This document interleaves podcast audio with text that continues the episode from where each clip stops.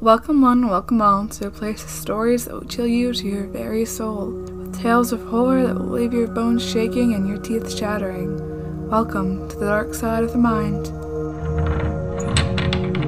Now come with me as I tell you a tale of the deterioration. Episode 1 Prologue. It was one of those nights where clouds smeared the sky so no moonlight shone through. A scientist named Daniel Noble was working in the lab, mixing chemicals as he scribbled down notes. The chemicals began to bubble.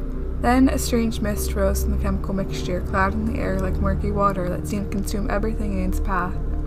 As the mist engulfed Daniel, he slowly began to change. His skin burned, flesh rotting and falling from bone, and his blood seeped over his body, fusing together what little flesh was left. His eyes became a dark red, almost flat color. Nails grew into claws, and his hair started to fall out. He fell to his knees, and screams of terror that soon turned to rage and a hunger rang through the air as the change ripped through him. Slowly he would lose himself. Bits and pieces of his memory would fade away until he would no longer be Daniel Noble, but a monster then inhabited the shell of his body. The mist had already seeped into the hall as he ran for the door, with only one thought running through his mind feed.